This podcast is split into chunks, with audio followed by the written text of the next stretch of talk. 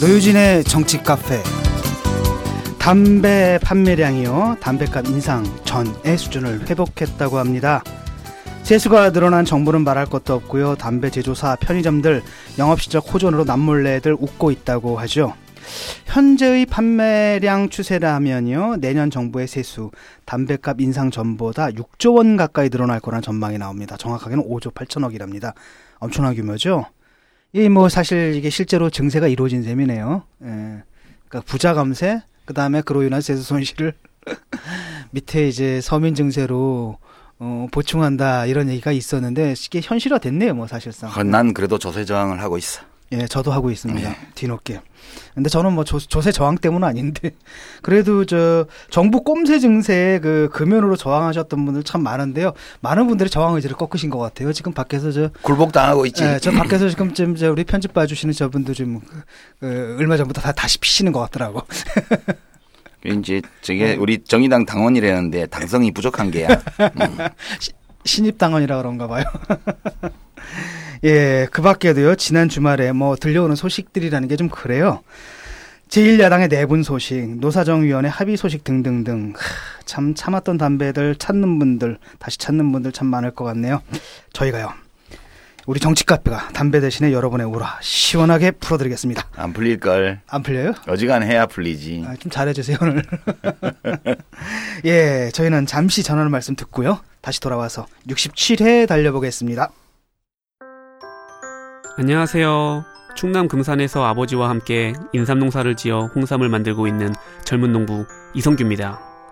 사람들은 쉽게 양심 양심하지만 양심은 말로 하는 것이 아닙니다. 품질로 증명하는 것입니다. 양심은 고지식의 대명사 아버지가, 품질은 항상 발전을 추구하는 아들이 각각 책임지는 환상적인 조화, 거기다 직거래가 가능한 합리적인 가격까지. 믿을 수 있는 홍삼 제품을 찾고 계신가요? 노력한 만큼 내어주는 자연의 마음을 알기에 참 착한 홍삼. 지금 검색창에 정성농장 홍삼을 검색하세요.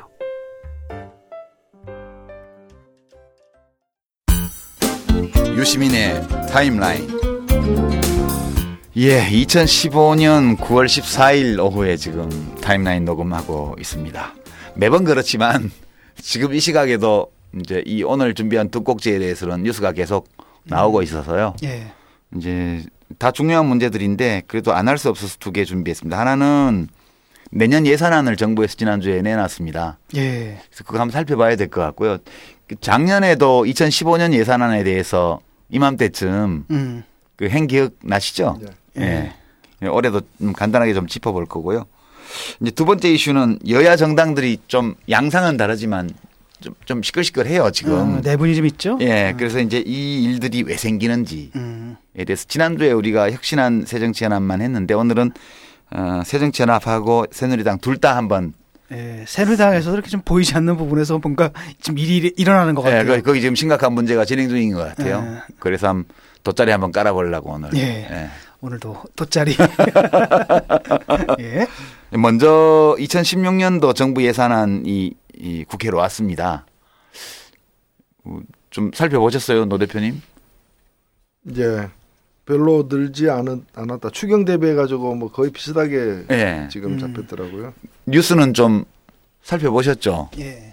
그 우리 진 교수도 좀 막 텔레비전 뉴스 나오고 신문에 막 헤드라인 나오고 이런 거는 보셨죠, 그죠? 네, 근데 뭐 저는 이렇게 숫자 읽는 걸 별로 안 좋아해요. 별로 안 좋아해요. 미학자들은 그러니까 숫자를 별로. 그다음에 음. 또 하나는 뭐냐면 여기 오면 또 우리 그 유 작가님께서 다 설명을 해줄 거기 때문에 굳이 내 머리를 안 써도 된다라는 안심을 하고 왔습니다, 이 자리에. 그래도 뭔가 이렇게 보도되는 거 보면서 궁금한 거 있지 않아요? 그러니까 예산안을 딱 보면 이제 아니 뭐 이게 뭘 의미하는지 음. 그러니까 내년에.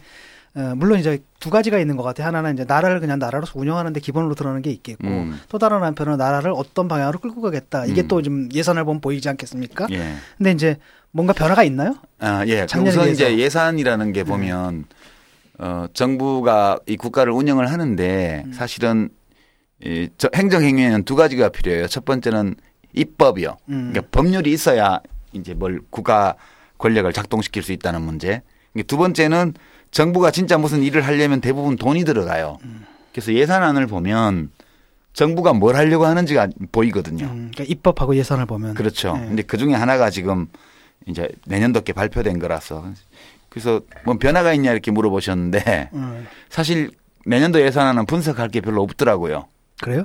예, 왜냐하면 이천십오 년도 거하고 별 차이가 없고 노 대표님도 규모도 별 네. 차이 없다고 말씀하셨는데 특별하게 내년도 예산안에 눈에 들어오는 내용이 없어요. 그냥 음. 루틴하게 그야말로 일상적으로 음. 진행되는 이제 국가 운영의 기본적인 거 그런 거고 그 사 년 차에 박근혜 대통령이 뭘 하려고 하는지 또 역시 특별한 게 없지 않나 이걸 보면 음. 그런 느낌이에요.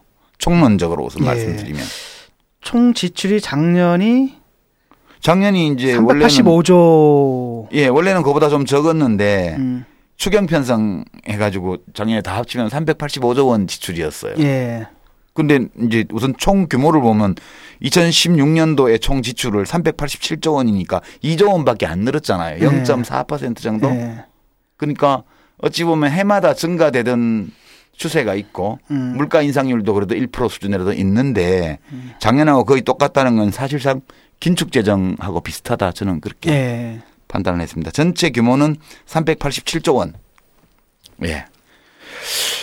그리고 뭐 그 내용도 보면 그 그 뭐 특별히 증가하거나 감소한 부분 있나 이렇게 살펴보면 그것도 특별한 게 없어요. 음. 그 뭐 복지가 많다 이렇게 얘기를 하지만 복지 지출이 증가한 거는 대부분 국민연금 수급자 숫자가 많아졌잖아요. 음.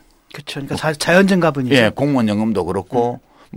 뭐 경기가 나쁘니까 또 그 저소득층도 많아지고 그러니까 그런 것들 때문에 생기는 자연 증가분 음. 음, 그 정도밖에 없어요. 예, 자연 증가분을 감안하면은 실제로 오히려 떨어졌을 어, 수도 있죠. 예, 복지 그 자기 뭐 공약을 실천하거나 이런데 정책 집행하는 데 있어서는 복지에서는 축소된 측면도 있어요. 예, 그러니까 뭐 그러니까 이제 부정 수급 방지한다는 게 발표에 들어 있어요, 아예. 음. 그러니까 중복 복지를 없애고. 부정수급을 방지한다 그래서 컨트롤을 더 강화하는 쪽으로 온 거는 왜냐하면 자연증가분을 그냥 집행하기에는 돈이 부족하기 때문에 음. 인위적으로 좀 졸라서라도 덜, 덜 쓰겠다 그런 의미로 보여요. 예. 그다음에 에스오씨 투자 그러니까 그 국토부 예산이에요. 예. 에스오씨라는 게 이제 도로, 항만, 뭐 철도 이런 거 사회간접시설 말하는 건데 공구리 치는 거죠? 예, 주로 음. 건설사업 이런 거요. 이게 한 육 퍼센트 정도 이제 감소했어요. 이거는 내년도에 시행되는 대규모 사업이 없어요.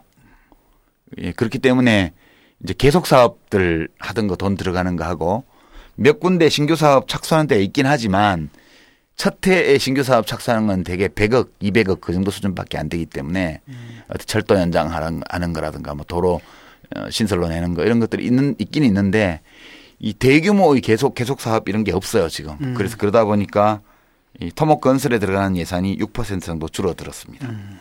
그런 정도가 뭐 이렇게 그래도 응급이라도 할 만한 정도의 변화? 음. 뭐 나머지는 특별한 게 없습니다. 뭐 지뢰도발 때문에 뭐 지뢰 탐지 예산 이런 거 왕창 늘은 거 음. 짐작 뭐 가능한 거. 예, 예, 뭐 그런 아니 꽤 많아요. 꽤 많아요. 예, 그, 그런 음. 거. 하여튼 그런 거 외에는 실제 내용에서는 이제 국, 박근혜 정부의 국가 운영 방식이 금년이나 내년이나 거의 아무런 변화가 없을 것이다. 그렇게 보면 될 것 같습니다. 예산만 보면. 음. 한 가지는 이제 재정 적자 문제잖아요. 예. 어떻습니까, 그건? 어, 좀, 이거 좀, 좀 심각한데. 그래요? 예, 이거는.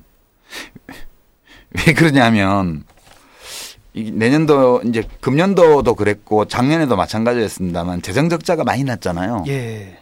예. 그래서 내년도에 보니까, 금년도 예, 예상되는 재정 적자가 한 삼십사 조 원쯤 돼요. 네. 일 년 동안. 내년에는 이거보다 좀 더 많아질 걸로. 지금 정부 예상치로는 삼십칠 조 원 정도 음. 재정 적자가 날 걸로 그렇게 그 예정이 되고 있습니다. 그 많이 증가했어요. 지금 금년보다 한 뭐 한 삼, 사 조 원 가량 음. 더 재정 적자가 많아졌죠. 그러다 보니까 국가 부채 전체 규모가 오십 조 원 증가할 걸로 보여요. 음. 이게 왜냐하면 재정적자분 말고도 국채 발행하는 것들이 있기 때문에 그렇죠. 외평채나 뭐 이런 것들이 있어서 금융성 채무가, 채무가 있거든요. 그러니까 전체 오십 조가 증가하는 것은 금융성 채무가 한 십삼 조 원, 재정적자가 삼십칠 조 원 이 음. 정도 해서 오십조 원 증가하는 거예요. 총 국가 부채가 그러면 얼마가 되나요? 총 국가 부채가 지금 추정치인데요. 예. 이제 동향을 보면 어, 박근혜 정부 오 년간 이 추세로 가면 이백오십조 원 정도 증가할 걸로 예측이 돼요. 일 년 평균 오십조 원씩. 어. 그래서 이 국가 부채 규모를 보면 음, 아이엠에프 나기 전에 음. 천구백구십칠년도에 육십조 원 정도 됐고요. 음. 같은 기준으로 작성한 거예요. 그다음에 에, 노무현 정부가 출범한 첫 해 이천삼년이 백육십칠조 육조 원 정도였어요. 음. 그다음에 이천팔년 그러니까 참여정부 마지막 해가 삼백구조 원 음. 정도였습니다. 근데 이때는 이제 참여정부 오 년 동안에 이렇게 백사십조 정도가 늘어난 거는 음. 그 중에 음, 한 백이십조 정도는 다 금융성 채무였어요. 그 아이엠에프 때 그 정부가 지불 보증했던 아. 것들. 음, 아이엠에프 여파네요. 그러니까. 예, 이게 이제 국가 채무로 다 예정대로 돌아와서 이제 근데 이거는 금융성 채무라는 거는 공적 자금을 넣었고 음, 음. 그다음에 그 부실 금융기관이나 부실 기업의 채권 저 주식을 인수를 했잖아요. 음. 손해 본 거죠, 그러니까. 손해 보고 인수를 했는데 어떤 기업들은 살아나서 이익을 받고 어떤 음. 기업들은 망해가지고 손실을 받고 음. 전체적으로 보면 회수율이 꽤 높은 금융성 채무, 음. 그다음에 환율 안정을 시키기 위한 외국환 평형채권 기금 음.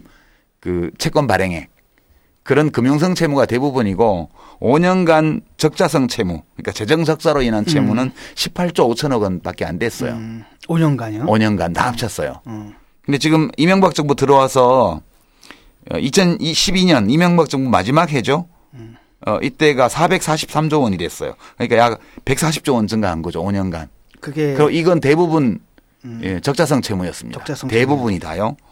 그리고 이제 이천십오년 현재 올 연말에 예측되는 게 오백구십오조 원으로 예측이 되고요. 음. 그러니까 정확히 오십이조 원 정도 늘었죠. 금년에. 음. 그럼 내년도 말이 되면 육백사십오조 원. 금년보다 오십조 원 많을 걸로 예측이 돼요. 그러니까 어, 이거 지금 좀 걱정입니다. 지금 지디피 대비 사십 퍼센트를 넘어가거든요. 예. 이게 이, 저 박근혜 정부 출범할 때 어, 지디피 대비 국가 채무 비중이 삼십사 퍼센트밖에 안 됐어요. 예. 그러니까 집권 삼 년 차에 음. 점유비가 그러니까 음. 지디피 대비 비중이 네. 육 퍼센트나 올라가 버린 거죠. 한 해 이 퍼센트씩. 박근혜 정부 오 년간 국가 부채가 이백오십조 원이 증가할 것을 예상하는데 이백조 원 이상이 다 이백조 원 적자성 채무. 적자성 채무라는 예. 거죠. 그러니까 이제 적자의 원인이 보면 이제 세입 세출이 이제 안 맞아서 그런데 그렇죠. 예.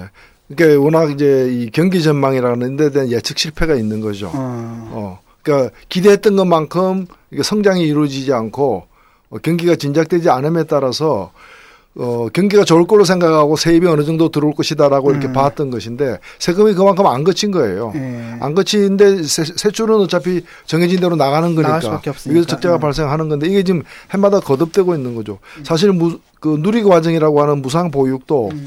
어, 사실은 처음에는 그, 그걸 무상보육을 영세에서 오 세까지 다 집행할 만큼의 세입이 될 걸로 봤던 거예요. 음. 근데 그게 안 되니까 이제 결국에는 정부가 책임 못 지고 지방교육재정으로 떠넘겼고 지방교육재정에서 이제 빵꾸가 나는.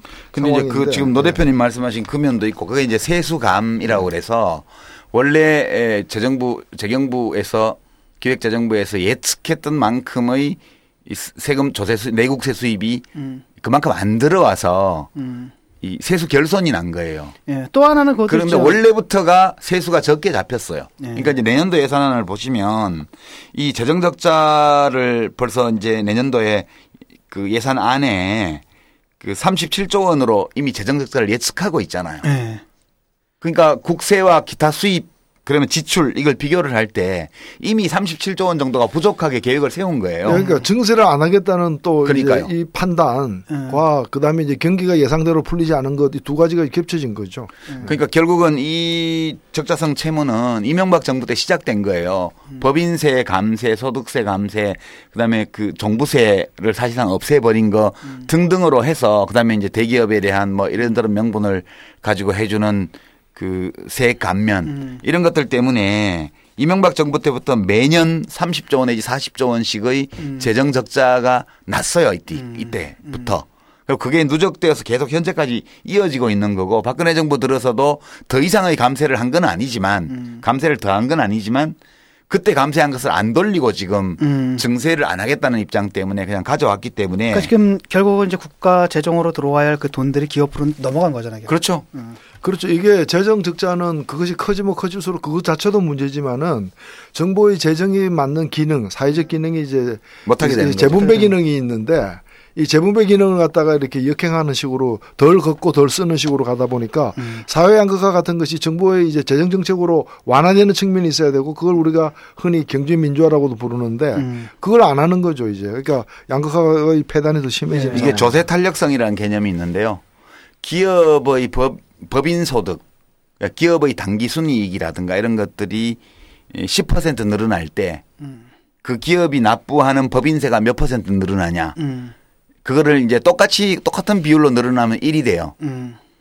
예. 그렇죠. 그러나 이제 법인의 소득이 늘어나는 것보다 더 느린 속도로 증가하면 음. 이제 일보다 작은 수가 되고요. 더 빠르게 세금이 증가하면 일보다 커져요. 음. 근데 법인세는 구조가 누진세로 돼 있는 거 원래. 음. 원래는 이게 일보다 커야 돼요. 탄성치가. 그렇죠. 음. 근데 지금 최근 오이시디 국가 상대로 한 통계를 보면 우리나라가 영 점 일로 나와요. 영 점 일로. 그러니까 법인의 소득이 백 퍼센트 증가할 때 법인이 납부하는 세액의 증가율은 십 퍼센트밖에 안 된다는 네. 거예요. 그러니까 이 지금의 세수 결손, 세수 부족으로 인한 적자성 채무가 연간 삼십 조 내지 사십 조 해마다 지난 한 팔 년간 쌓이는 이유는 음. 버가준에 갖다 줬다는 얘기잖아요. 그러니까. 그러니까 이제 국가가 가난해지고 음. 기업이 부자가 되는 과정이 음. 지금 진행되고 있는 거죠. 여기에다가 지금 예측한 이제 기획재정부에서 지금 내놓은 보도 자료를 보면 약 삼십칠 조 원 정도 재정 적자가 날 거로 예측을 했지만 이 예측은 국세 내국세 수입을 삼 점 삼 퍼센트 실질 경제 성장을 전제로 해서 추계했기 때문에 삼십칠 조 원이에요. 근데 내년에 삼 점 삼 퍼센트가 될 수가 없잖아요, 지금. 우선 금년도 성장률이 내년 세수에 영향을 줄 텐데 음. 금년도 성장률이 지금 이 점 이 퍼센트 좀 넘는 정도로 그칠 걸로 보이고요. 네. 내년도에도 삼 점 삼 퍼센트 성장은 어려울 걸로 지금 봐요. 그렇죠. 그러면 성장률이 이렇게 안, 안 나오면 음. 금년도도 낮고 내년도도 또 낮으면 실제로 어, 세수 감이 또 발생할 거기 때문에 오십 조 원 가까운 재정 적자성 채무가 발생할 거다. 음. 지금 그렇게 예측이 되는 금년도 음. 예를 보면 그러면 내년도 연말에 국가 채무 국가 부채 규모는 그 육백사십오 조 원이 아니고 음. 육백육십 조 원 정도 되지 않냐. 금년도에도 이제 전망치보다 좀 더 나오고 내년도 더 나오면 그 육백육십 조 원으로 지디피의 사십이 퍼센트, 사십이 퍼센트 그렇게까지 갈 걸로 지금 저 개인적으로는 전망을 해요. 예. 그래서 이거는 지금 이 추세를 보면 굉장히 위험한 게 어, 정부에서는 지금 사십 퍼센트 수준에서 관리하겠다 이렇게 얘기를 하고 음. 그다음에 이제 향후 오 년간 재정 계획, 운영 계획을 보면 지금은 이렇게 적자가 많지만 회복되어서 임기 말 되면 균형을 맞추는 걸로. 이건 이명박 정부 때도 오 년 내내 똑같이 그렸고요. 박근혜 정부도 지금 사 년째 똑같이 그리고 있지만 이거 다 사기예요. 지금 음. 보이스피싱이라 음. 거짓말하는 거예요. 음. 그래서 이대로 가면 결국 그리스의 그 국가부도 사태가 난 이유가 음. 그리스 사람들이 실제로 가난해서가 아니고 이런 방식이었죠. 세금을 제대로 안 걷어서 음. 이제 국가 부도가 난 거거든요. 음. 그래서 우리도 그리스식의 국가 재정 위기로 장기적으로 빠져들 가능성이 갈수록 높아지고 있다. 네. 한 가지 질문이 있는데 이제 네. 그 국가 부채 규모가 뭐 일각에서는 뭐 두 가지 의견이 있는 것 같아요. 오이시디 다른 나라에 비하면 아직은 양호한 편이다. 예. 이런 견해가 있고 또 다른 사람들은 아니다. 예컨대 우리가 잡는 거 이거는 잡히고 저건 안 잡히고 이런 거 있잖아요. 아, 기준이 달라요. 네, 기준에 따라 기준이 달라서 그랬을 뿐이지 실제로 예. 우리나라 국가 부채 수준도 상당히 위험한 수준에 와 있다. 이런 견해가 있는데 어느 쪽이 맞나요? 우리 일단 저기 이렇게도 한번 볼 수 있을 것 같아요. 우리 경제에서 세 주체라고 하면은 이제 기업, 정부, 가게 이렇게 예. 얘기하잖아요. 근데 이제 이걸 갖다가 그 자체의 어떤 그 이제 부채액에 따른 어떤 평가도 있을 수 있지만은 지금 아이엠에프 이후에 지금 이십 년이 넘는 기간 동안에 이 가계 같은 경우에는 지금 빚이 그러니까 우리 흔히 말하는 가계 부채가 네 배로 늘었거든. 음. 근데 또 하나의 경제 주체인 기업은 그때 비해서 기업 총 부채가 지금 이분의 일로 줄었어요. 예, 반도 안 돼요. 예, 반도 안 돼요. 예. 근데 이제 지금 정부 부채는 지금 우리 살펴본 것처럼 계속 늘고 있잖아요. 십 배 늘었습니다. 십 배. 네, 늘고 가계하고, 어. 국, 가계하고 국가는 가난해지는데 기업은 부자가 됐다는 얘기죠. 그렇죠. 그, 그렇다면, 그, 그, 그렇다면은 음. 이게 이 기업으로부터 부채를 더 좀 그 저기 세금을 더 걷어가지고 음. 국가 재정 적자의 폭을 줄이고 음. 그 다음에 이 가게에 지원하는 그런 음. 이제 사회적 재분배의 폭을 복지를 더 늘려야 될 필요성이 있는 것이죠. 요, 그렇죠. 요 조금만 네. 놓고 보더라도 국가 국가 부채는 기준이 여러 가지가 있는데요. 지금 인용한 국가 부채 기준은 국제적으로 통용되는 좁은 의미의 국가 부채예요. 음. 그러니까 정 중앙 정부, 지방 정부가 음. 직접 이제 채권을 발행해서 돈을 빌렸거나 음. 아니면 직접 빌리지 않았지만 채무 이행을 이제 약속한, 약속한 거, 거. 음. 이런 이런 게 사실 직접 채무예요. 음. 이제 더 넓은 범위에서 국가 채무를 계산을 해보면 그런 계약이 존재하지 않지만 음. 각 이 각 이렇게 여러 법률이나 이런 걸 볼 때 국가가 결국 감당해야 될 비용, 음. 예를 들어서 공기업의 채무요. 음. 수자원공사 뭐 이런 그렇지. 거. 그렇지. 공기업 채무가 나중에 문제가 되면 결국은 국가기업이니까 국가가 갚아야 되는 거 아니냐 이거요. 그다음에 이제 공적연금 채무요. 음. 예를 들어서 뭐 앞으로 이천육십 년도에 에 이제 국민연금의 보험료 수입 운영 수익과 그다음에 수급권자에 대한 지급액 사이의 차이가 날 거 아니에요. 음. 지급액이 많을 거거든요. 그때는 적자가 날 거기 때문에 그런 적자를 미리 예측해서 현재 가치로 환산해 보면 이제 국가 채무가 무슨 육백오십 조가 아니고 천오백 조가 넘는다. 음. 그렇게 돼요, 그거는. 음. 어느 기준을 적용하냐에 따라서 달라지는 건데 이것은 좁은 의미에서의 국가, 직접적인 국가 채무를 말하는 거예요. 일반적으로 국가, 국제적으로 이걸 쓰고 있고요. 음. 그렇게 보면 우리가 이제 사십 퍼센트니까 괜찮다 이렇게 얘기를 하지만 음. 대개 이 국가 채무의 증가는 성장률과 관계가 있고 음. 성장률은 인구 구성하고 관계가 깊어요. 근데 되게 유럽 연합의 가입 기준이 이 지디피 대비 육십 퍼센트 국가 채무가 가입 기준이었단 말이에요. 수렴 기준이라 그래서. 근데 그거하고 비교해서 낮다 이렇게 얘기를 하는데 음. 유럽은 우리보다 한 세대 먼저 고령화가 진행된 나라거든요. 음. 한 세대 먼저 저성장이 시작된 나라이기 때문에 음. 결국은 그 현재와 같은 인구 구조를 갖고 있을 당시의 유럽 국가들의 서유럽 음. 국가들의 국가 채무 비율을 보면 사십 퍼센트보다 훨씬 낮아요. 음, 우리가 많은 편이라. 그 많은 편인 거예요. 아. 그래서 이게 위험하다는 거고요. 그 정부가 지금 재정 운영을 한 걸 보면 이거에 대한 아무 개념이 없이 음. 먹튀 방식의 우리 정권 끝나면 간다 이거죠. 예, 오 년 집권하고 끝나고 가는 거기 때문에 음. 그다음 대통령은 난 모르겠다. 그다음 정부는 알아서 해라. 이렇게 해서 먹튀. 음. 그러니까 기업을 부자로 만들어주고, 그러니까 이제 예, 새누리당 정권 십 년간 기업 기업을 부자로 만들고 국가와 어, 국민들을 가난하게 만드는 정책을 십 년간 해놓고 대통령들은 오 년 단임이니까 튀는 거예요, 그냥 그런 거죠, 뭐. 당은 안 튀지 않았는데. 당은 안 튀지만 당명 계속 먹고 당명 바꾸고 로고 바꾸고 어. 색깔 바꾸고 이러면 대통령 도망가는 게 아니라 계속 먹는 거야. 그렇죠. 보이스피싱 어. 해가지고 또 이번엔 다른 당입니다 이렇게. 그러니까 상호가 네. 보이스피싱 회사가 이제 그 뭐지 그 상호만 바꿔서 계속 넘어가는 거지 지금. 음. 그러다 저기다 서는 겁니다. 우리는 혁신합니다. 이렇게. 그렇지. 그렇지. 보수는 혁신합니다. 그러고 네. 뭐 이제 지금 빨간색 쓰는데 또 이제 박근혜 대통령 먹튀하고 나면 노란색으로 바꾸든가. 그렇지. 이러면 또 콘, 콘크리트로 이 저 지지율이라고 일컬어지는 음. 이 보이스피싱에 속수무책 말려 들어가는 유권자층이 있잖아요. 네, 보이스피싱은 혁신합니다. 예. 야 대단해. 예. 이번 이천십육 년 예산안은 이 정도 말고는 할 얘기가 별로 없어요. 음. 사실은. 뭐 특별한 게 없네요. 별로. 예, 특별한 게 없어요. 음. 그냥 아무 개념 없어요. 그냥 음, 개념 없이 예, 하던 대로 하던 대로 가겠다는 예. 거죠. 음. 나에게 예. 변화를 요구하지, 요구하지 말라. 음. 예. 딱 그거예요. 예. 그 정도 하면 될 것 같아요. 이천십육 년도 예산안 해설. 예, 해설 잘 들었습니다. 예. 스마트폰 무료 분수 있으시죠? 그럼 국제전화가 완전 무료입니다. 공공사사 무료 국제전화 어플은 스마트폰 무료 분수로 국제전화가 가능합니다. 이제 공공사사 무료 국제전화 어플로 국제전화 무료로 하세요. 지금 바로 구글 플레이나 앱스토어에서 숫자로 공공사사를 검색하세요. 그다음에 타임라인의 두 번째 오늘 꼭지는 음. 여야 정당들이 나름 시끄러워요. 우리가 지난주에 새정치민주연합 구 차 혁신안까지 이 분석을 해봤고 십 차 혁신안이 공천제도와 관련된 게 나올 거라고. 네, 나왔죠. 네, 그리고 진짜 싸움이 되는 거는 이거 가지고 싸우는 거고 나머지 구 차까지의 당 혁신을 위한 진짜 진지한 제안들은 어차피 음, 총선 끝나서 것이다. 집행되는 거기 때문에 그건 그때 가서 따지면 되니까 싸움거리가 아니라고 그랬잖아요. 네. 드디어 십 차 혁신안이 지난주에 나왔고 이거 가지고 좀 싸움이 벌어졌습니다. 음. 뭐가 제일 눈에 띄던가요? 지금 그 뭐, 뭐 혹시 궁금한 게 있어요? 그 지금 새정치연합에 벌어진 일들 보면서? 아니 뭐 저 가장 뭐 이슈가 되는 건 역시 이제 그 뭐죠 그 재신임 받겠다라고 한 거 예. 그거죠 뭐. 어. 재신임 어. 논란. 논란. 음.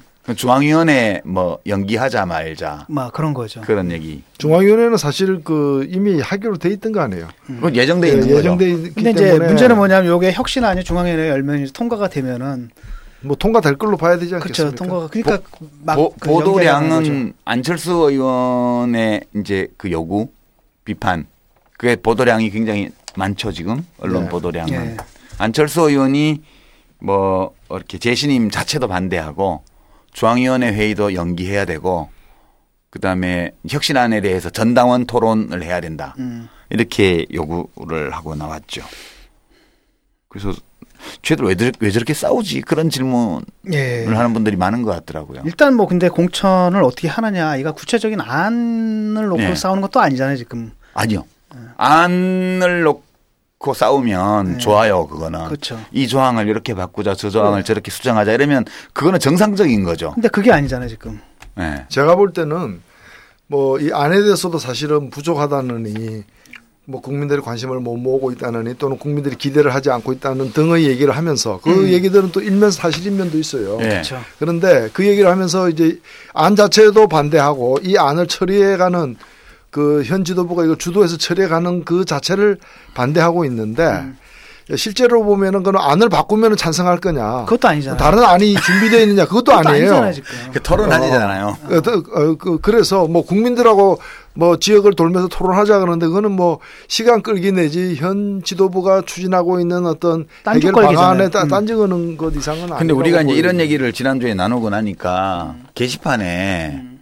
왜 나무당 가지고 니들이 모여가지고 떠드냐 이런 음. 제 주장도 좀 있고요. 음.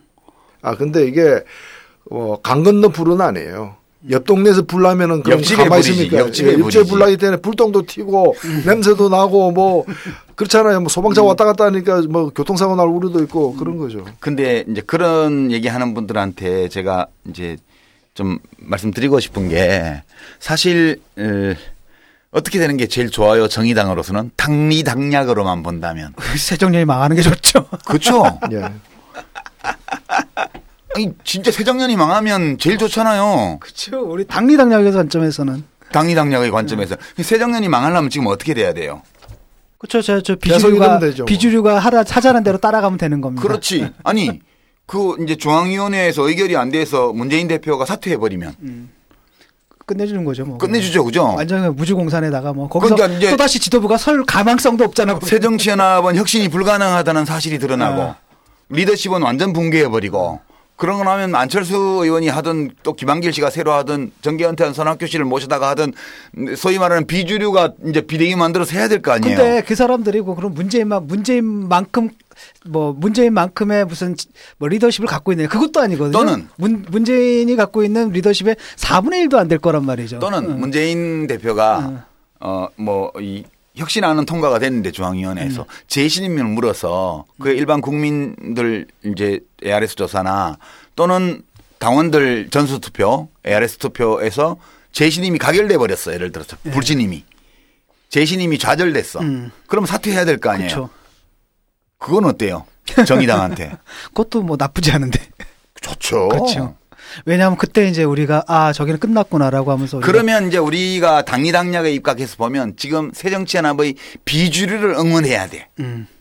아, 그거 맞잖아요, 노 대표님. 근데 왜 셋이 앉아가지고 비주류를 깐냐고 지난주에 음. 그거 가지고 니네 무슨 뭐 친노 지부 차렸냐부터 시작해서 막 택도 안 되는 소리도 하는 분들이 있는데요. 음. 사실 우리 정의당에서 하는 방송이잖아. 우리 다 당원이잖아. 음. 그런 관점에서 오로지 정의당의 당리당략만을 따진다면 비주류를 응원해야 돼요.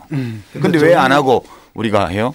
아 그거는 정의당의 창당 정신 어긋나기 때문에. 정의당 때문에. 정의당의 창당 정신은 정의롭게. 정의당의 당리당략만 따지지 말고 국가도 생각하고 국민을 더 생각하라는 게 정의당의 창당 정신이죠. 그러니까 뭐 다 떠나가지고 다 떠나가지고 이 사람들이 예컨대 둘이 싸움질을 하잖아요. 싸움질 하는데 오케이 인정을 하자는 거야. 그래 뭐 문재인도 당리당략 때문에 저런다. 그다음에 비주류도 당리당략 때문에 그런다. 오케이 둘 다 그런다고 칩시다. 라고 했을 때 그럼 제삼자가 볼 때 그럼 누가 그럼 게임의 규칙을 음. 누가 그래도 지키려고 하고 그 니들이 뭔데 이런다니까. 어, 그다음에 누가 그 게임의 규칙을 안 지키려고 하는지는 드러나거든요 분명히. 응.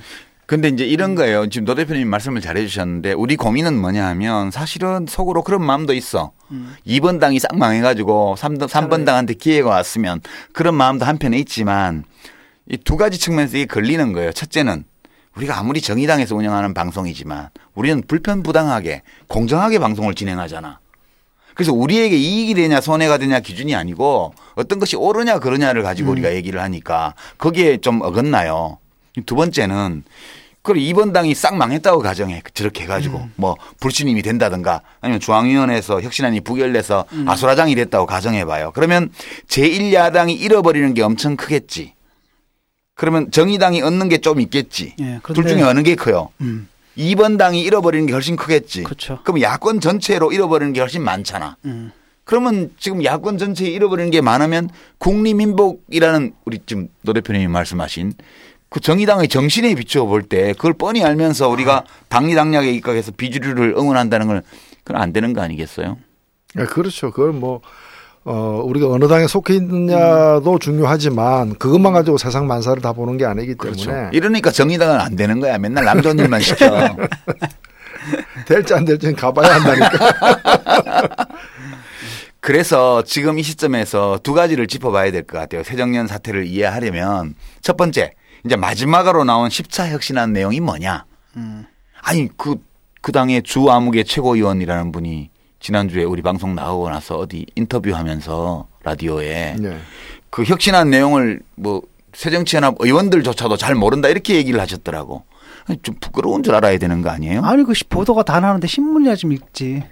아 신문에 보도 그렇게 친절하게 자세하게 안 나오지만 우리 정치카페에서 다 해줬잖아. 그렇잖아요. 예. 우리 게시판에 보면 새정치연합 당원분들이 왜 남우당 방송에서 우리 당 혁신한 얘기를 들어야 되냐고 막 짜증내잖아. 설명 우리가 너무 잘한다고.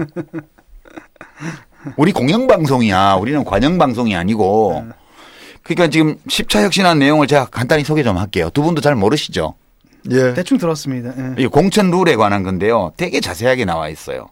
우선 첫 번째로는 경선을 위한 공천단, 선거인단을 음. 어떻게 구성하느냐 문제와 관련해서 요새 안심번호라고 있잖아요. 왜 핸드폰 노출 안 시키고 음. 번호 두 개 쓰는 거. 음.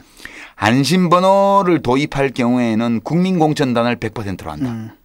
이렇게 하면 당원들이 요 안심번호로 하는 여기에 적극적으로 참여를 할 수 있기 때문에 음. 자연스럽게 당원이 들어온다는 거예요. 만약 이 안심번호 제도가 도입이 안 됐을 경우에는 국민선거인단 칠십 퍼센트, 당, 권리당원 삼십 퍼센트로 한다. 이렇게 돼 있습니다. 그다음에 국민공천단은 선거구별로 삼백에서 천 명으로 하고요. 뭐 에이아르에스 현장 투표도 혼합하고 뭐 결선 투표도 하고 이제 이렇게 한다. 이게 이제 룰이에요, 룰. 음. 두 번째는 이제 더 민감한 내용인데 경선 후보자에 대해서는 도덕적 검증을 강화하고 음. 자격 심사를 강화한다는 거예요. 음. 그리고 공천관리위원회가 후보를 압축하는 기능은 최소화하겠다. 음. 그러니까 기회를 대부분의 예비 후보들에게 다 준다는 뜻이에요. 음. 누구 쳐내고 누구 안 쳐내고 안 하고 음. 자격 유무만 확실하게 따지겠다 그 대신에. 음. 그러니까 결격 사유가 있으면 음. 쳐낸다는 뜻입니다. 그다음에 정치 신인들한테는 가산점을 십 퍼센트 준대요. 자기 얻은 표에. 음. 요거는 정치 신인을 규정하는 기준이 있는데요. 뭐 국회의원으로 한 번도 출마 안 했고 음. 경선 후보를 두 번 이상 출마 안 했고 음. 뭐 그런 거 있습니다. 그런 그런 기준을 가지고. 그다음에 여성, 청년, 장애인들에 대해서는 이제 이렇게 경우에 따라서 십오 퍼센트, 십오 퍼센트, 이십 퍼센트, 이십오 퍼센트까지도 가산점을 주는. 아마도 장애인 같은 경우였겠죠. 예, 이런 affirmative action. 청년도 나이가 더 젊으면 젊을수록 가점을 많이 주고요. 음. 마흔 살 정도 되면 조금 주고 그런 거 있고요. 전략공천도 돼 있어요. 이십 퍼센트. 음. 근데 전략공천위원회 이것도 민감한 건데. 외부 인사로 하고 저는 음. 위원장은 최고위원회 의결로 당대표가 임명하고 위원장, 위원은 위원장 추천으로 당대표가 임명한다. 그리고 이제 전략공천을 할 때는 최고위 의결을 받도록 하고 당무위원회 인준을 받도록 하고요. 근데 문제는 어떤 선거구를 전략선거구로 할 거냐. 음. 경선 없는 여기 보면 우리가 지난주에 소개했죠. 공직선거 후보자 검증위원회 만든다고요. 음. 여기에서 이십 퍼센트 자른다고 그랬잖아요. 네. 밑에. 검증 결과 공천 배제가 확정된 선거구 음, 현역이. 음. 현역 의원의 공천 배제가 확정된 선거구는 전략 공천한다는 음, 거예요. 그 비어있다는 얘기죠. 예. 음. 그다음에 그다음에 불출마 현역 의원의 불출마 이 불출마한 선거구 음. 여기도 이제 전략 공천하고요. 기타 이제 사고위원회 사고지구당으로 판정된 곳. 그다음에 이제 선거구가 분구되는 곳 중에서 음. 현역이 없는 지역. 근데 하나가 있던 게 가벌이 됐다. 현역이 갑에 갔으면 어디 빌 거 아니에요. 여기 전략 공천한다는 겁니다. 역대 선거 결과와 유권자 지형 분석한 결과 절대적으로 우수한 우세한 지역인데 해당 선거구 후보자가 패한 경우. 관악을 같은데. 예. 네. 그 사고지구당이에요 이게. 음. 네. 그다음에 후보자의 본전 경쟁력이 너무 낮은 경우. 음. 이런 경우에 전략 공천한다는 거예요. 기타 전략 공천위원회의 삼분의 이 이상의 의결로 선정할 수 있도록 돼 있어. 기타 사유도. 이제 비례대표는 여성을 육십 퍼센트 이상 하고요. 정치 신인을 우선 추천하고 당선권에서 삼분의 일 이상을 민생복지 전문가와 현장활동가 공천한다.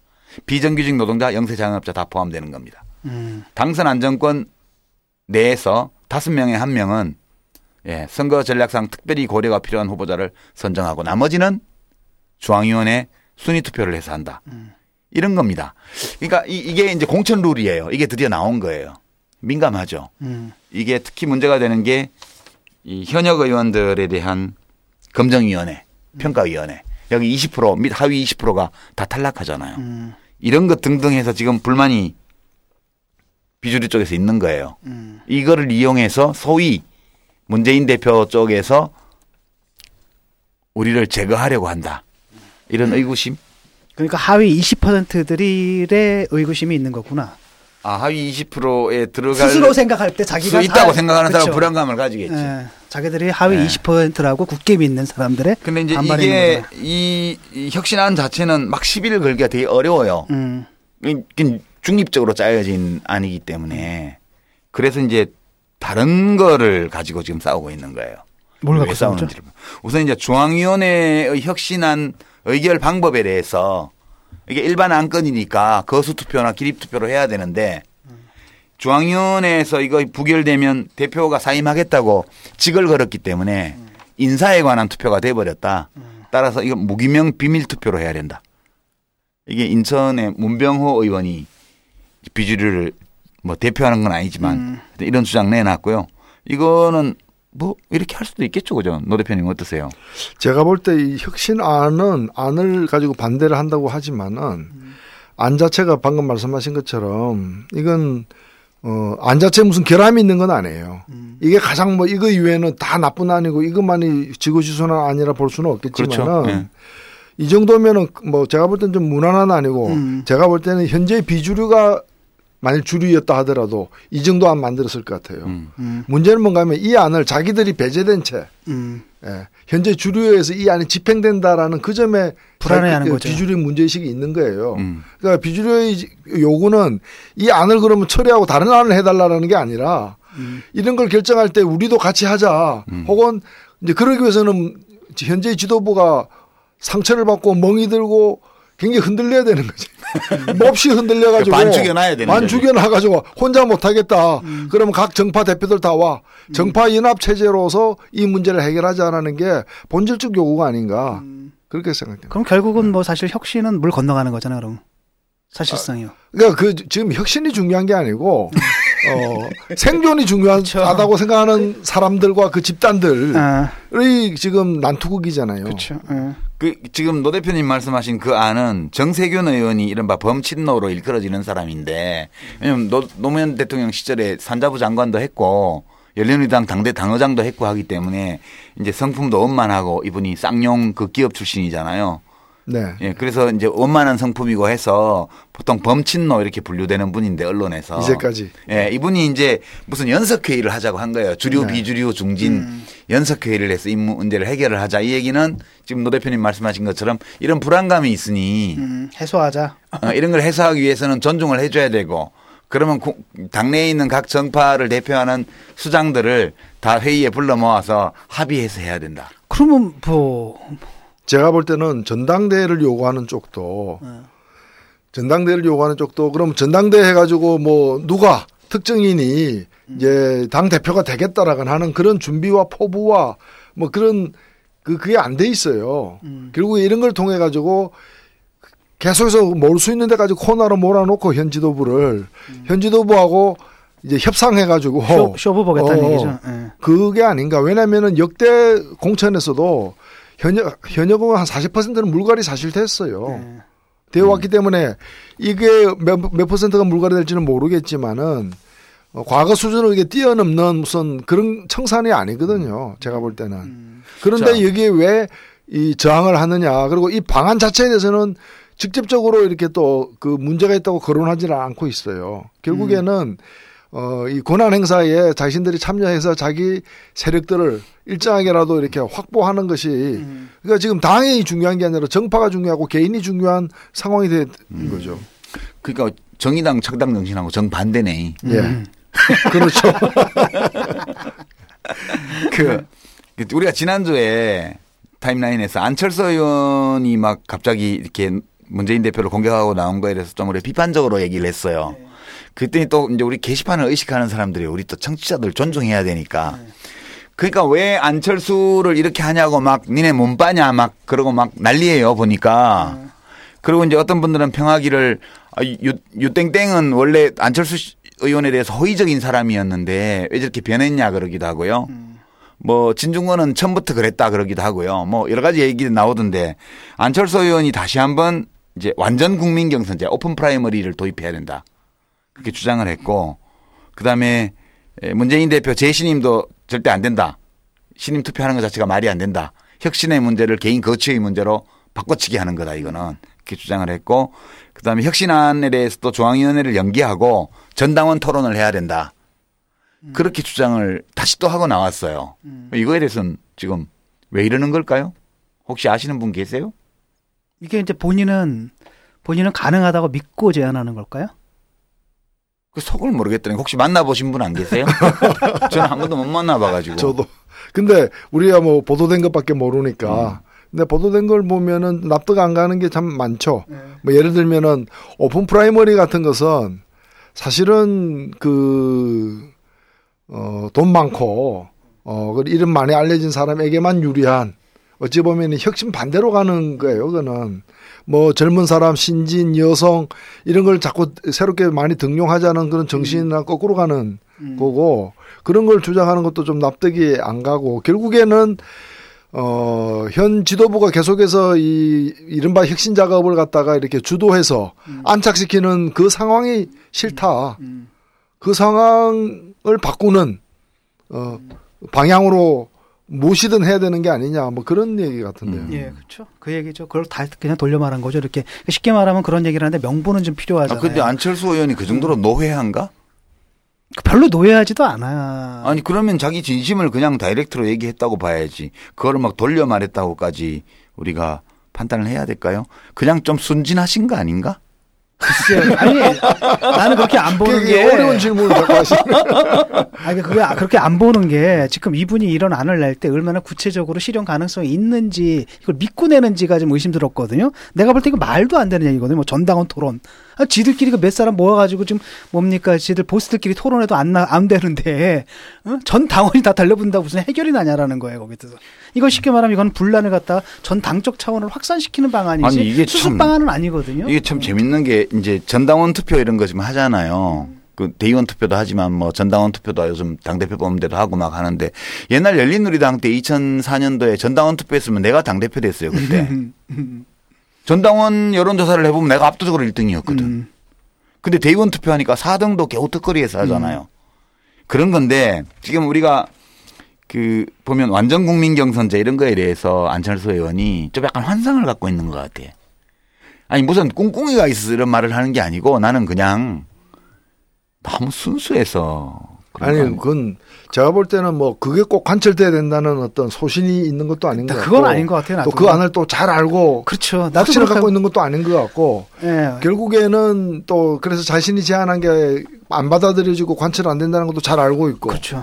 나도 어. 그렇게 봐요. 예. 음. 그냥 이 국면에서 뭔가 어. 반대 편에서 음. 어, 계속해서 문제 제기를 한 사람으로서 어떤 네. 자기 위치를 좀 구축하는 존재감을 확보하는 음. 것밖에 더 있어요. 너무 과소평가하는 거 아니에요? 안철수 의원을? 아니요, 그냥 뭐. 나는 이분이 그냥 순수한 것 같다는 생각이 자꾸 들어. 그건 너무 과소평가하는 거다, 그거야 말이야. 왜 과소평가예요? 어. 하여튼 그렇고. 그게 오픈 프라이머리는 문제예요. 지금 문제 이슈 중에 하나고. 이런 와중에 이종걸 원내대표잖아. 원내대표가 뭐 문재인 대표의 재신임 투표 그거를 박정희 또 그거 한번 했잖아요. 음. 유신하고 나서. 예. 그 유신적인 언, 유신시대 언어라고 유신체제 언어라고 했다가 좀 시끄럽던데 이렇게 진단해도 되나? 그 무슨 그 인터넷 언론 한 군데서 그 기사가 음. 그걸 이제 유신 때 기자간담회에서 얘기를 했대요. 아니요, 유신 그 기사가 먼저 나왔고 네. 그 기사를 아마 보고 얘기를 음, 한 것 같아요. 아, 그래요? 예, 예. 그런 인터넷 언론도 보나 보지? 예, 그러니까 내가 그걸 왜 보는지 모르겠는데. 그, 그, 매체, 그 매체 아니에요? 무슨 매체입니까? 우리. 뭐 신문 뭐 뭐라고 신문고인가? 아, 예, 뭐 거기에 딱 그렇게. 아, 신문고에 나온 거예요? 예, 예, 예. 음. 왜냐면은 우리는 유신을 잘 기억하고 있는 그렇지. 세대이긴 하지만은 음. 유신과 관련해서 그 헌법안 국민 유신 헌법 구, 그 국민 투표가 뭐 재신임과 연관돼 신임과 연관돼 있다라고 한 발언은 그렇게 주목받는 발언도 아니었고 네. 많이 회자된 것도 아니었어요. 유신 체제에 대한 이제 재신임 투표였죠, 그게 한 게. 그런 이제 이제 그런 내용을 담고 음, 음. 성격을 갖고 있는 것이 그렇다라고 또 오랫동안 얘기되어 음, 음. 온 것도 아니에요. 그러니까 재신임하면 아 유신 헌법 이렇게 떠오르는 음. 연상되는 그런 거 아니지. 그런 게 아니라는 거죠. 이게 음. 이제 그 언론에서 굳이 그렇게 이제 뭐. 썼기 때문에 우리가 유신 세대인데도 그거하고 전혀 연결 연계를 못 시켰었는데 음. 그 이종걸 의원이 이제 그렇게 말을 해서 문재인 대표가 뭐 최고위원회 출석도 안 하고 그랬습니까? 예. 음. 최고위원회 회의 안 나왔어요. 아니 근데 자기들이 막 흔들어가지고 결국 신입 대표까지 간 거잖아요. 근데 그거 가지고 또 시비를 걸면 어쩌란 얘기야. 그러니까 한마디로 그냥 물러나란 얘기라고. 근데 이종걸 의원이 너무 역사를 많이 알아서 음. 이래 얘기한 거 아닐까 혹시? 그래서 그런 얘기는 처음 듣는데. 아, 이종걸 의원이 지적, 지성적인 풍모가 있는 정치인은 아니잖아요, 솔직히. 굉장히 지성적인 할아버지, 훌륭한 할아버지를 돕긴 하지만 그 본인이 지성적인 면모를 가진 분은 아니잖아요, 솔직히. 무슨 말이 하고 싶으신 거야, 지금? 어쩜 이렇게 멍청한 소리를 할 수 있을까? 그게 신기해가지고. 해본 말이에요. 예. 그래갖고 뭐 문재인 대표한테 사과를 했다고 하는 말도 있고 예. 좀 그렇더라고요. 아까 방송 들어오기 전까지 아, 보니까. 근데 진짜 이 사람들 보니까 정말 아 정말 이 당은 정말 대책이 안 쓰더라고요. 그러니까 어떻게 인간들이 그래도 당이다 그럼 당인으로서 약간 당성이라는 게 있잖아요. 최소한의. 아 그것까지 요구를 할 수는 그러니까 없고요. 애초에가 하나도 없는 거잖아. 그러니까 그 이제 이 모든 문제에 대해서 와. 오늘 녹음 들어오기 전에 여러분들의 의견을 봤는데. 아. 확실한 답을 내려준 게 지금 혁신위원회 부위원장인가요? 위원인가? 조국 음. 서울대 법대 교수가 음. 페이스북 트위터에 이 딱 이 문제에 관한 그 시각 자기의 시각 시선 이런 걸 올려놨던데요. 그게 음. 답인 것 같아요. 제가 뭐라고 보기에. 썼는데요? 이제 각자 동기를 가지고 욕심을 가진 건 자연스럽다. 예를 들어서 문 대표는 재심이든 뭐든 이걸 가, 뭐 혁신안이든 이걸 가지고 자기 입지를 공고히 하고 싶은 거고. 음. 안철수 의원은 대권 앞두고 그걸 좀 흔들고 싶은 거고 음. 비주류는 뭐 자기 공천 보장받고 싶은 거고 음. 그거 있다는 거는 다 인정한다. 음. 그거 당연한 거 아니냐 그런 게 있는 게. 따라서 내가 하는 건 순수히 당을 위한 거고 옳은 거고 네가 하는 건 사적인 것 욕심 때문이다라고 말하지 말라. 음. 어느 누구도. 음. 그 대신 룰은 다 지켜라. 룰은. 음. 이 중앙위원회는 당규에 의해서 하도록 돼 있는 거다 이게. 음. 그 룰은 지키고 해라. 그렇게 이제 조국 교수가 그 룰 지키기 싫으면 나가든가. 음. 꼭 나가라는 건 아니고 아니 나가서 신당하든가 그런. 나가지도 못할 사람들이다. 아, 그 얘기는 안 했지만 여하튼 그렇게 써놨어요. 저는 이게 답이라고 봐요. 그냥 각자 어떤 동기가 있다는 건 내 마음에 들 수도 있고 안 들 수도 있고 그런 건데 그걸 가지고 좋다 나쁘다 말하기는 어려워요. 그러나 우리가 지금까지 쭉 새정치연합 진단을 거버넌스가 없는 당이라고 그랬잖아요. 예. 이견이 있고 이해 충돌이 있을 때는 합의된 당헌 당규의 규칙에 따라서 승부를 봐야죠. 승부를 보고 그, 승, 그 승부가 나면 승복하고 일단 이긴 쪽을 예, 당권 재민의 원리에 따라서 음. 그죠? 당원들의 어떤 정통성을 받아서 음. 이긴 걸로 인정을 하고 그걸 승복해 줘야 되는데 음. 그게 지금 안 들어먹히는 거잖아요. 음. 그 문제를 조국 교수가 잘 지적을 했고 새정치연합의 정치인들은 예, 그 얘기를 좀 음. 마음에 좀 받아들였으면 하는. 음, 안 받아들일 거예요. 그거 몰라서 이러는 거 아니니까. 안 받아들이면 정의당은 조금 얻는 게 있어. 그렇지만 음. 야권 와. 전체가 잃는 것이 너무 커요 지금. 야, 근데 이번 사태를 보면서 와, 이 인간들 진짜 해도 해도 너무한다는 생각이 드는 거야. 그러니까 이게 좀 야, 열받아갖고 트위터에 막 올리셨더만. 나 여태까지 아리스토텔레스의 영혼론을 읽다 내가 열받아가지고 트위터에 썼다니까. 그리고 또 지랄한다고 한 건 너무했어. 고상하게 아, 살고 싶은데. 아. 응.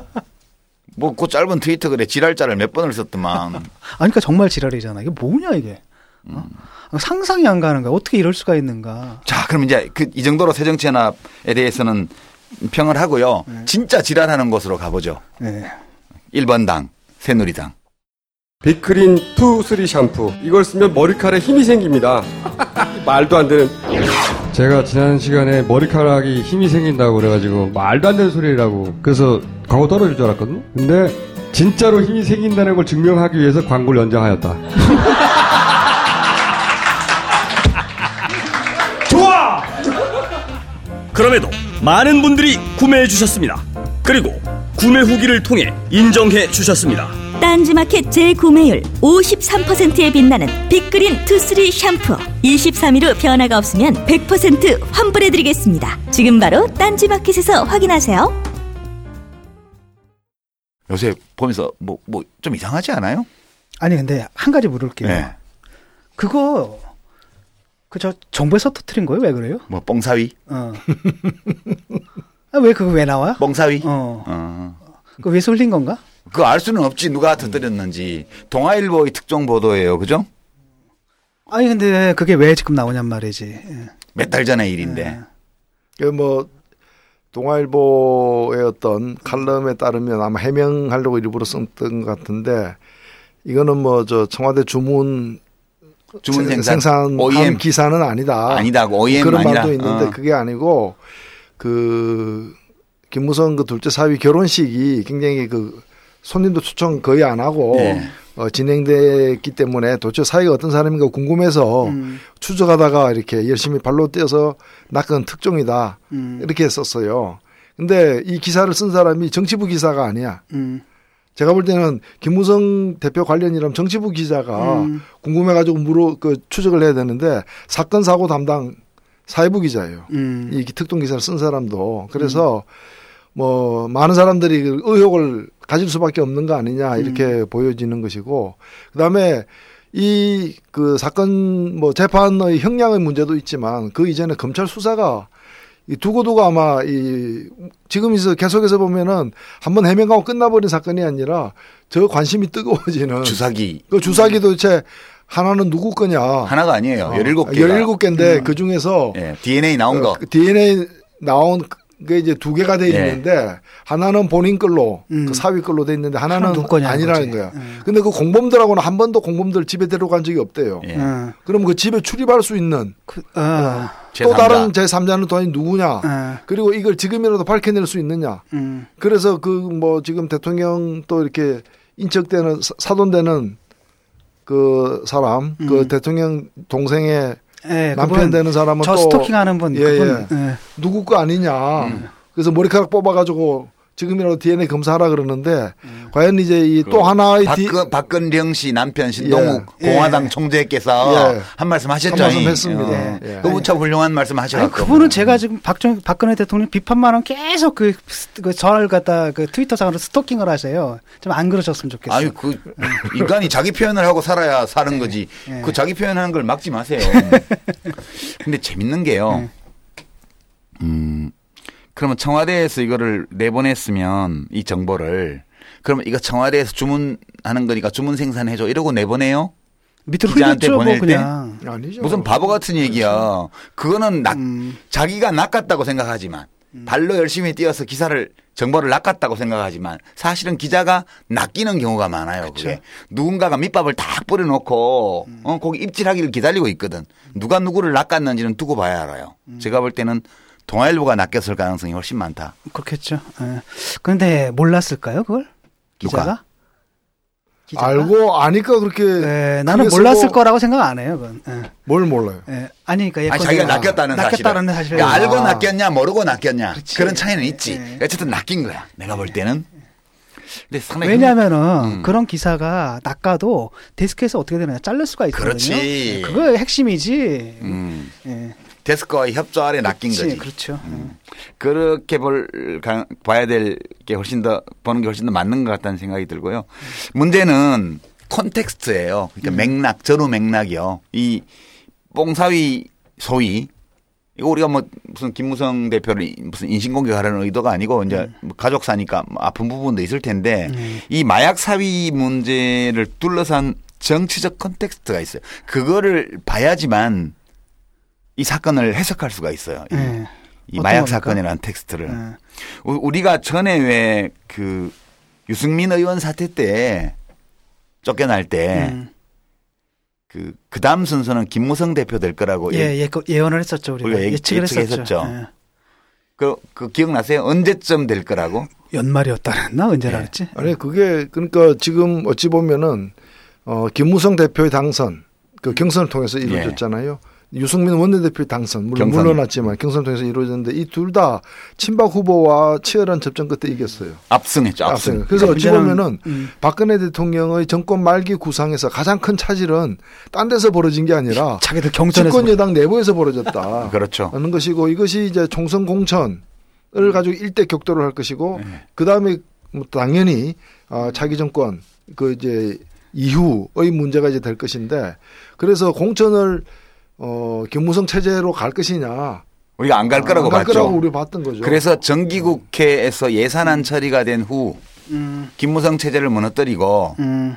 어, 최경환 씨가 당으로 복귀해서 비대위 체제를 띄운 다음에 음. 친박이 공천을 장악할 거다. 음. 그렇게 우리가 지난번에 시나리오라고 얘기를 하면서 음. 그냥 돗자리 한번 깔아봤잖아요. 음. 그대로 가고 있다고 그러니까 봐야 지금 돼. 뭐 김무성, 유승민 결국 이제 경선이 문제네. 경선을 해가지고 뽑히는 바람에. 그야 경선을 폐지해야 돼. 경선을 폐지해야 되는데.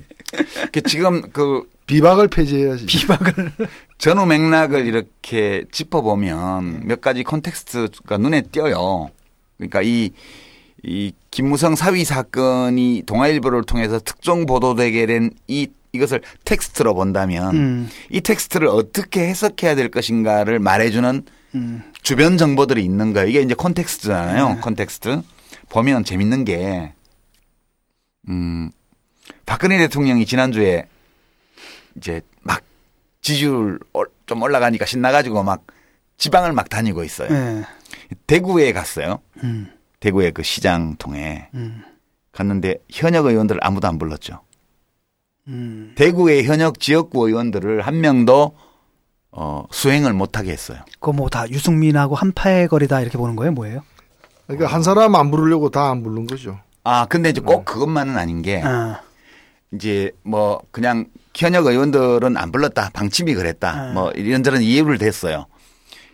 근데 그 다음, 다음 날 인천을 방문했거든. 음. 인천 가서는 또 인천 지역, 지역구 의원들을 싹 불렀어요. 여야까지 다 불렀어요. 그건 또 왜 그래? 그러니까 어. 왜 대구서는 안 불렀고 현역 의원들을 아무도 안 불렀고 사인을 준 건가요? 그럼 대구에다가 사인이죠 명백하게. 그러니까 우리가 저기 그, 그 포수, 공천 안 준다는 얘기지. 아니, 포수가 투수한테 어. 사인 줄 때는 안 보이게 이렇게 주잖아요. 남들이 안 보게. 어, 이거는 다, 다 보게 다 준 보게 준 거지. 어. 그게 이게 무슨 말이냐면 대구 일정을 누가 수행했냐 하면 청와대 참모들이 무려 네 명이나 수행을 했어요. 에. 첫 번째 안종범 경제수석, 음. 신동철 정무비서관. 그다음에 뭐 십상시 중에 하나라고 꼽힐 안봉근 국정홍보비서관, 천영식 홍보기획비서관 이 네 명이 수행을 했는데요. 음. 넷다 티케이예요. 어, 세다. 응? 그 중에서 안종범 씨는 대학 교수 하다가 비례대표 받아가지고 비례대표 하다가, 응? 음. 대학 교수 할 때는 신문에 막 엄청 그때 참여정부 때 까는 칼럼 이런 거 많이 썼어요. 음. 그 공정한 경제학자 인양하면서. 음. 그러다가 이제 여기 들어가서 비례대표를 했고 비례대표 배지를 떼고 청와대 수석으로 간 거거든. 음. 그러니까 이거는 박근혜 대통령이 다시 배지를 달아줘야 될 사람이야. 아, 그렇구나. 음. 음. 그다음에 신동철 이 정무비서관은 십칠 대 총선 때 대구 남구 중구에 음. 중남구 선거구에 공천 신청한 전력이 있는 사람이에요. 아, 느낌 온다. 네, 느낌 오죠. 감이 오죠. 그다음에 안봉근 국정홍보비서관하고 천영식 홍보기획비서관은 출마가 유력하다고 동네 소문이 쫙 나 있어요. 쉽게 말하면 대구에다가 우리 청와대에 있던 애들 다 네. 내려보내겠다는 얘기잖아요. 박을 사람이에요. 네. 내가 볼 때는 아. 다 냈다 대구에 박을 사람이에요. 네. 대구에 선거구가 열한 개인가 있죠. 네. 네, 그런 얘기예요. 이게 이제 이게 그냥 흘려보면 안 되는 거예요. 왜 인천하고 대구의 지역구 의원들에 대해서 차별 대우를 했냐. 음. 인천은 친박이라고 해서 무조건 공천에서 당선된다는 보장이 없는 지역이에요. 음, 대구는 친박이면 대조. 된다고 보는 거예요. 음. 그럼 또 하나가 김무성 대표가 완전 국민 경선 오픈 프라이머리 주장을 계속하고 있어요. 예. 이게 좀 안 좋은 거예요. 친박한테는 걸림돌이잖아요. 그럼. 걸림돌 정도가 아니지. 네. 그러니까 청와대 하면 공천 안 하겠다는 거죠. 그렇지. 그 핵심은. 그러니까 김무성 의원이 왜 대표가 왜 그 오픈 프라이머리에 집착하냐 하면 음. 자기가 대권 가도로 가는 가든 아니면 킹메이커를 하든지 간에 음. 계속해서 당을 장악할 수 있는 공천 방식은 이것밖에 없는 거예요. 음. 그렇죠. 그래서 이게 청와대 쪽에서 계속 이 오픈 프라이머리에 대한 부정적인 언급이 이 청와대 핵심 관계자라는 익명으로 언론에 좀씩 계속 나오고 있었거든요. 음. 그래서 이런 걸 미루어 볼 때 박근혜 대통령이 김무성 대표 체제를 무너뜨리기로 결심을 한 게 아닌가. 거 아닐까 저는 음. 그렇게 봐요. 음. 그러니까 이제 아까 본 새정치민주연합의 그 주류 비주류 싸움이 음. 개별 국회의원들의 노후 대책 또는 미래에 대한 불안 이것 때문에 생기는 싸움이라면 여기는 그냥 아예 그냥 여기는 아주 박근혜 대통령의 노후 보장 때문에 음. 이 문제가 지금 생기고 있다는 거예요. 음. 맞나? 나는 이렇게 보는데. 예, 아 지금 정리가 쭉 되는 것 같습니다. 김무성 대표가 전향해가지고 친박되는 것도 한 방법이에요. 아, 근데 한번 배신한 사람은 음, 안 쓰잖아. 안 쓰잖아요. 아, 이게 뭐 지금 계속 하고 있잖아요. 예. 아, 근데 만약 이제 김무성 대표가 그냥 꿇고. 음. 꿀고 그러니까 박근혜 대통령은 김무성 대표를 대권 후보로 만들어줄 생각도 없어요. 내가 볼 때는. 음. 근데 사실은 김무성 대표가 그런 뜻이 있는지도 의문이에요. 아, 워낙 많은 약점이 있기 때문에. 예. 아니 이번에 사실 뭐 이거 처음은 아니지만은 얼마 전에 그 미국 가서 큰절하고 할 때도 음. 그 이 교포들하고 간담회에서 어. 뭐 대권에 대한 얘기가 음. 나오니까 뭐 어 대권 후보로서 음. 아직은 자격이 없는 사람이라고 얘기를 음. 본인이 자 그러면 이제 또 저는 가볍게 볼 문제는 아니라고 봅니다. 어쨌든 김무성 대표가 이 마약 사위 문제도 본인이 알고 있었고 음. 여타 여러 약점들을 갖고 있는 사람이에요. 그리고 음. 청와대 박근혜 대통령이 야당도 이런 식으로 다스리잖아요. 예. 야당도 지금 한 열 명 정도가 재판에 넘어가 있잖아요. 음. 일부는 유죄 선고를 이미 받았고. 그 누구죠 의정부의 문, 문희상. 문희상 전 대표 경우도 음. 천암 그 취직 청탁 때문에 포스코 회장 아니 음. 어디 저 조양호 한진그룹 조양호 회장을 몇 번이나 검찰에서 지금 불러들이고 있어요. 음. 이제 박기춘 의원은 본인이 다 자백하고 그냥 불구속 재판만 하게 해달라는데 그냥 구속시켜 버렸죠. 음. 신계련 의원 재판 받고 있죠. 등등 해서 한 십여 명이 지금 재판에 음. 걸려 있어요. 이런 식으로 야당도 길을 들여가지고 지금 주물럭거리고 있는 거거든요. 음. 집권당에 대해서도 마찬가지예요. 이 사람들은 체질이 그렇기 때문에 음. 더 무서워한다고 여기를 그렇죠. 청와대를. 그런데 음. 김무성 대표가 지금 굉장히 큰 갈등 상황에 직면해 있는데 유승민을 쳐내는데 협조하면서까지 했는데 했는데도 불구하고 지금 계속 갈아치우기로 음. 결심하지 않은 이상은 음. 이 정보는 동아일보에서 취재가 올라왔으면 다 막을 정보예요. 그렇죠. 청와대에서 맘만 먹으면 음. 다 막는 기사인데 그냥 내버려뒀잖아요. 음. 이 얘기는 김무성 대표를 금년 내에 음. 축출하는 것으로 저는 어 이제 뜻을 굳혔다고 보고 그걸 표현하기 시작한 거라고 봐요. 타이밍은 이대로 며칠 더 끌면서 다른 게 또 나올 수도 있어요. 음. 김무성 의원이 어저께 불교 행사에 가서 뭐 어 음. 그 아프다 뭐 이제 뭐 이제 음, 약사열의 불상이 예, 예 약사열의 불상이 이제 그 얘기하면서 뭐 아프다 그러고 뭐 아. 문재인 대표도 뭐 저 사람도 아프고 나도 아프다 그러고 뭐 박원순 시장 박원순 시장 와서 요새 아픈 사람 많다 그러고 서로 그랬던데 여튼 여튼 제가 볼 때는 이런 식으로 이거 가지고 가든 아니면 뭐가 더 나오든 지금 이 마약 사건만 하더라도 그 주사 바늘에서 검출된 디엔에이의 주인이 제삼자가 누구냐, 이거에 대해서 여러 가지 얘기가 지금 나오고 있잖아요. 음. 근거가 없기 때문에 일반적인 추정밖에 못해요. 음. 그게 그, 그 마약을 해서 구속당해 저 재판을 받았던 그 사위와 아, 지인일 수도 있고 음. 또는 다른 어떤 어떤 가족 관계에 걸리는 사람일 수도 있고 뭐 음. 전혀 모르는 사람일 수도 있지만 여하튼 지금 뭐가 정보가 더 있어요. 음. 그 디엔에이가 보관 안 돼 있을 가능성이 제일 커요. 그 디엔에이가 어딘가에 보관되어 있을 가능성도 있어요. 아, 있는데. 네. 보관 안 돼 있을, 보관, 그거는 이제 무혐의로 해가지고 더 이상 수사를 종결 지으면서 음. 없앴다라고 할 수도 있어요. 그 알 수 없는 거고요. 음. 그런, 그 다음에 이제 따님이 뭐 울며 불며 읍소해서 이제 혼인을 시켰다고 그러는데 이 마약 복용은 이미 부부가 된 경우에도 차고도 남는 이혼 사유거든요. 음. 근데 미, 아직 결혼 전에 그걸 알고 지금 그 혼인 시킨 거 아니에요? 그리고 네. 그 따님 문제가 된 그 사위의 아내가 음. 되는 어, 배우자가 음. 수원대학교의 그 교수, 예, 교수 교수 채용 때문에 지금 말썽 났던 그 음. 따님이잖아요. 음. 그러니까 여러 가지가 더 나올 수 있어요. 음. 예, 그러나 이제 이대로 이렇게, 이렇게 계속 간다면 김무성 대표가 못 버틸 거라고 나는 봐요. 그 타이밍은 금년 정기국회가 끝나기 전에.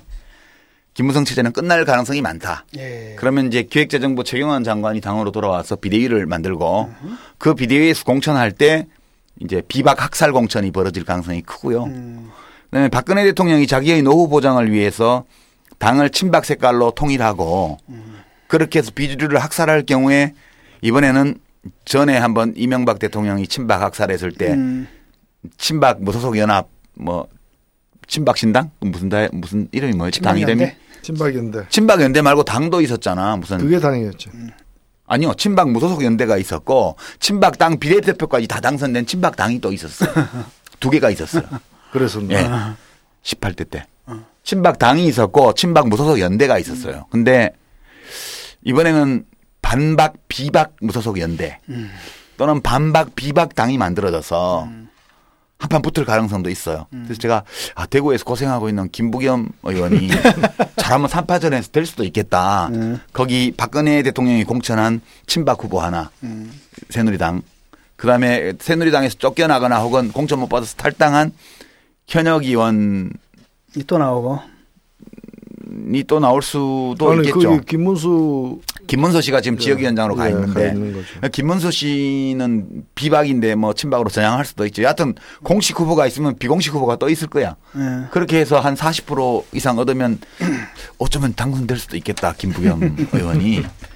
어, 그, 재밌는 상상력이죠. 그냥 상상이에요. 예. 그러니까 이천팔 년도에 에, 이명박 대통령이 이 친박 학살을 한 공천을 했을 때 벌어졌던 상황, 음. 그게 거꾸로 벌어질 가능성 예. 이런 것이 있어서 야 무지 흥미진진하구나. 야권은 괜히 지레 겁먹고 총선은 벌써 졌다 이따위 소리들 칼럼 쓰지 말고 음. 새정치연합은 새정치연합대로 잘 해나가고 정의당은 정의당대로 잘 해나가고 뭐 이렇게 하다 보면 우리로서 최선을 야권이 다 하고 여당이 똥벌 차고 이런 경우도 음. 생길 수 있지 않냐. 음. 제발 좀 수습 좀 했으면 좋겠어요. 네, 아니면 말고 시켜고. 하여튼 뭐 그런 기대라도 할 수 있지 않냐 이런 생각 때문에 저는 매우 흐뭇한 눈길로 지금 김무성 대표와 관련된 여러 일들을 개인적으로는 참 심심한 위로의 뜻을 보내지만 예. 네, 그런 마음으로 보고 있다. 아니면 말고 예. 그냥 시나리오 짜봤어요. 예. 네.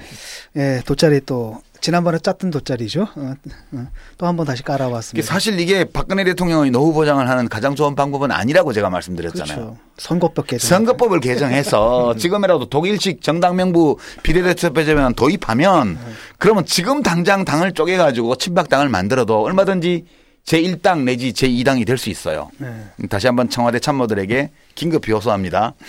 어, 박근혜 대통령의 편안한 노후와 우리 대한민국 정치의 이 도약을 위해서 음. 지금이라도 중앙선관위의 이백 대 백 음. 그 정당명부 비례대표 제안 그거를 음. 관철하도록 오다를 좀 내려주시면 매우 네. 감사하겠습니다. 네. 사술에, 사술에 기대하지 마시고 정도를 걸으십시오. 예, 정도를 걸어야지. 노후보장도 정도로 받아야지. 이런 식으로 그 비대위 체제 만들어서 친박 공천에서 하려고 그러면 안 되는 거지. 뭐 저의 점 시나리오는 그런데 혹시 다른 의견? 뭐 없습니다. 없습니다. 텍스트와 콘텍스트를 분리해가지고 아주 그냥 잘 결합을 시켜줘서 사태가 아주 어, 일목요연하게 머릿속에 들어오는 것 같습니다. 예. 그 뭐 종편에서 하는 이상한 정치 분석 믿지 마시고요. 여기를 들으세요. 예, 여기를 들으시기 바랍니다. 예, 예, 수고하셨습니다. 돈은, 돈은 안 생기지만 그래도 재밌어요. 예, 수고하셨습니다. 오늘 타임라인 이걸로 마치겠습니다. 예, 수고하셨습니다. 예, 고맙습니다. 예.